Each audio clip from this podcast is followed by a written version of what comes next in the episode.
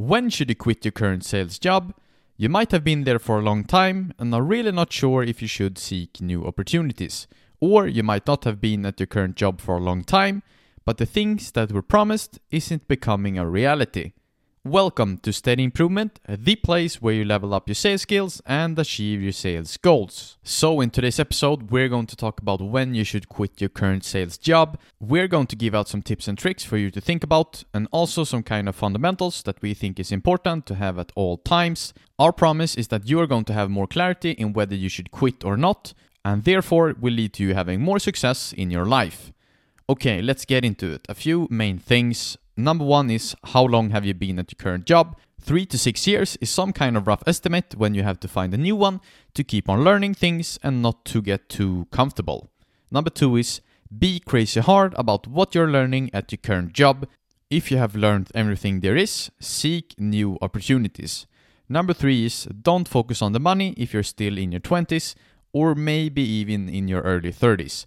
Focus only about what you can learn that is going to lead to a huge wealth later on in life. Too many people choose the money early on and have to pay the price later. Some core values that we think is important to have at your current job, and sometimes you can have them in the beginning, but they vanish with time, which means that if too many of these are gone, you should seek new opportunities. How many superstars are there at your current firm? You must be surrounded by a great environment if you also want to become great. Does your boss have time for you? Is he focusing on more expanding the firm, or do you have a boss where his only task is to improve his employees? Next one is do you have a great mentor that really have the time for you and want you to become even better than themselves? Do you have someone that really has a burning desire for you to become at least as good as themselves are? Someone you can look up to and shadow. Last one is are you getting the support and needs that you want?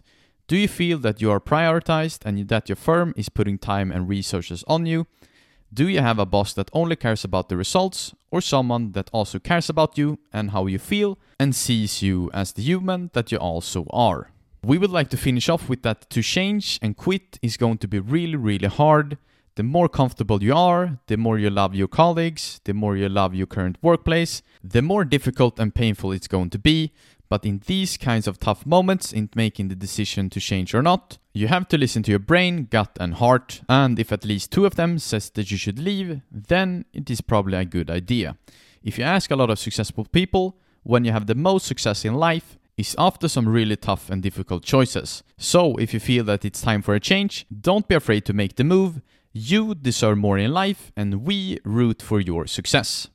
If you found this episode valuable, it would mean the world to us if you also would like to take a few seconds of your time and rate the show. Until next time, peace.